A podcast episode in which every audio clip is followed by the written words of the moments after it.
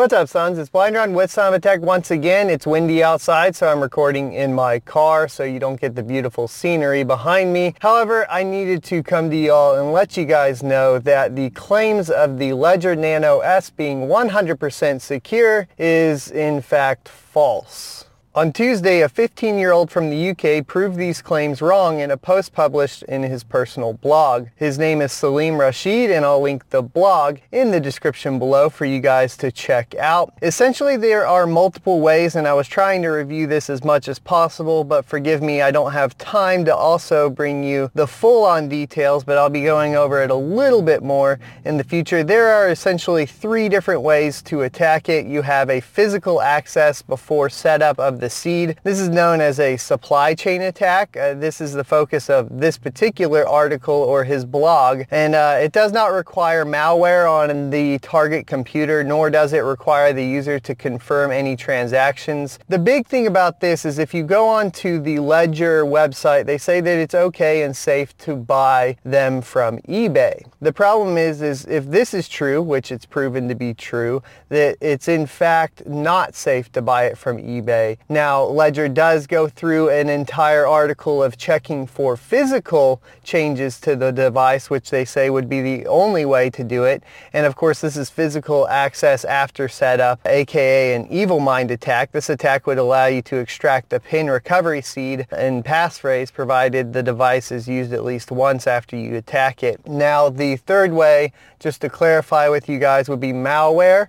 And the malware will work. And the reason these attacks are working, to clarify with everyone here, is because there's two chips on the Nano itself. You have a secure chip and an unsecure chip. Where the attacker is coming in is on the unsecure chip. However, if you're able to go ahead and do it properly, the secure chip, when it goes to validate the insecure chip, essentially is is told, you know, everything's okay, when in fact it's really not. And the biggest issue here that I wanted to address is not purchasing your stick, of course, from someplace like eBay or even any third party at this point. I think for the safest bet, you're going to want to go ahead and purchase directly through Nano. I do want to say at this point, I did the review for the Trezor hardware wallet, and I'm curious if this also is possible on their device. From the specs or how I read about the internals for the Trezor in particular, it appears to be uh, uh, architected a little bit different than the Ledger Nano S, so it might actually end up being the safer device. Unfortunately, the Ledger Nano S is the most sold device, and if you lose possession of it at any time for any reason and somebody else has had their hands on it, you want to be very, very careful. As demonstrated in the supply chain attack for this article in particular, you go through the verification of the MCU to pass over the entire contents of its flash memory, and then the mode of attack actually uses C coding, which is uh, pretty common here, to essentially place a payload of 258 bits into the bootloader to go ahead and trick the official firmware into thinking your malicious firmware is actually legit.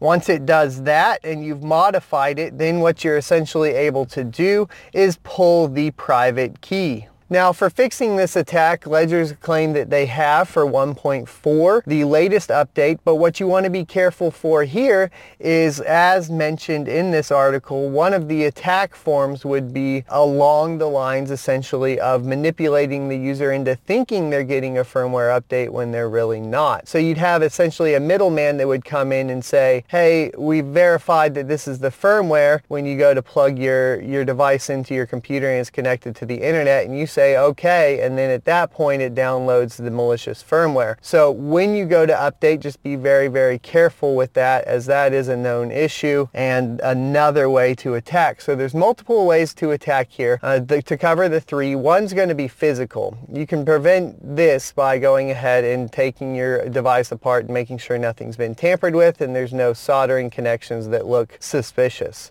And you can check this out on the Ledger website, which I'll leave a link to in the description description below. The next one is going to be that you've lost access to your device or before you even got your device, you bought it from eBay, they've loaded a malicious firmware on there and you don't know anything about it and you start dumping your Bitcoin in there and once you dump enough that they think they want to pull it, you're gone, you're done. The third way is going to be essentially that you go to update your firmware and you've had some sort of malicious uh, software loaded onto your PC that then tricks your Nano S into thinking that you're getting the latest firmware patch when in fact you're not. So these are the three things that you need to watch out for. I hope that this video is helpful. Like I said, I hope that this is also not affecting the Trezor wallets. And I guess at this point, since that hasn't been identified yet, if you're going out to buy a hardware wallet right now, I'd probably lean towards the Trezor, even though previously I've always leaned towards the Ledger. Now making claims like 100% secure, I never agree with. However, you know, they are still saying that everything's okay and safe.